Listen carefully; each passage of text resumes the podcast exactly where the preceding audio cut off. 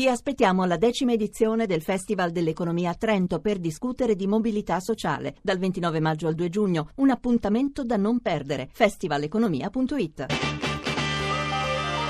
RAI GR1 Che disperazione, che delusione dover campare Sempre in disdetta, sempre in bolletta Nessun pensionato perde un centesimo da questa vicenda. Renzi dovrebbe eseguire quello che ha detto la, la Corte Costituzionale. Sono molto pessimista. Scriveremo una nuova norma che restituirà a una parte dei pensionati una parte di questi denari. Troveranno il sistema di darcelo fra vent'anni quando ormai uno già sta sotto terra. Chiedo rimborso del, di quanto dovutomi. 4 milioni di italiani avranno il primo agosto in tasca più o meno 500 euro a testa. Se potessi avere mille lire al mese Se Renzi restituisce solo 500 come valore medio, ne ruba 2500 a ogni pensionato italiano. È un imbroglio. Voglio lavorare per poter al fin trovare tutta la tranquillità Tra le proteste di sindacati, opposizioni e le perplessità dei diretti interessati, l'annuncio di Renzi è comunque un primo punto fermo sulla complessa vicenda delle pensioni.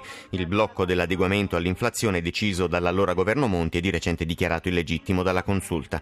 In mattinata l'esecutivo metterà nero su bianco una misura che la minoranza parlamentare definisce però insufficiente, una trovata preelettorale se non addirittura un imbroglio come nel caso di Renato Bronetta. Ma al di là della polemica politica, i rimborsi previsti ad agosto lasciano aperte due questioni su tutte.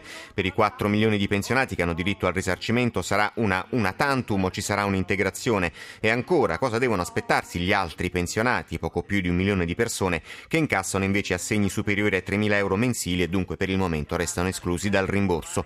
Risposte che potrebbero arrivare dal Consiglio dei Ministri in programma a mezzogiorno.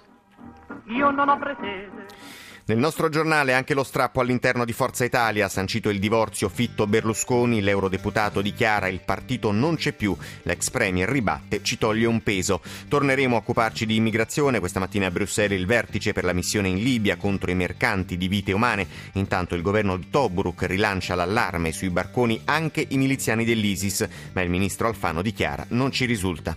Per la cronaca l'interrogatorio di garanzia dell'infermiere che a Napoli ha ucciso quattro persone, ferendone altre sei e poi le tragedie provocate da pirati della strada drogati, due le vittime all'Aquila e a Palermo. E a proposito delle nostre strade, l'annuncio del completamento della Salerno-Reggio Calabria e le indagini della Procura di Viterbo sui vertici della prefettura sospettati di aver usato l'autovelox per far cassa. Poi lo spettacolo, il Festival di Cannes e il calcio, la sfida che si è aperta dopo la 36esima giornata ieri tra Roma e Lazio per il secondo posto.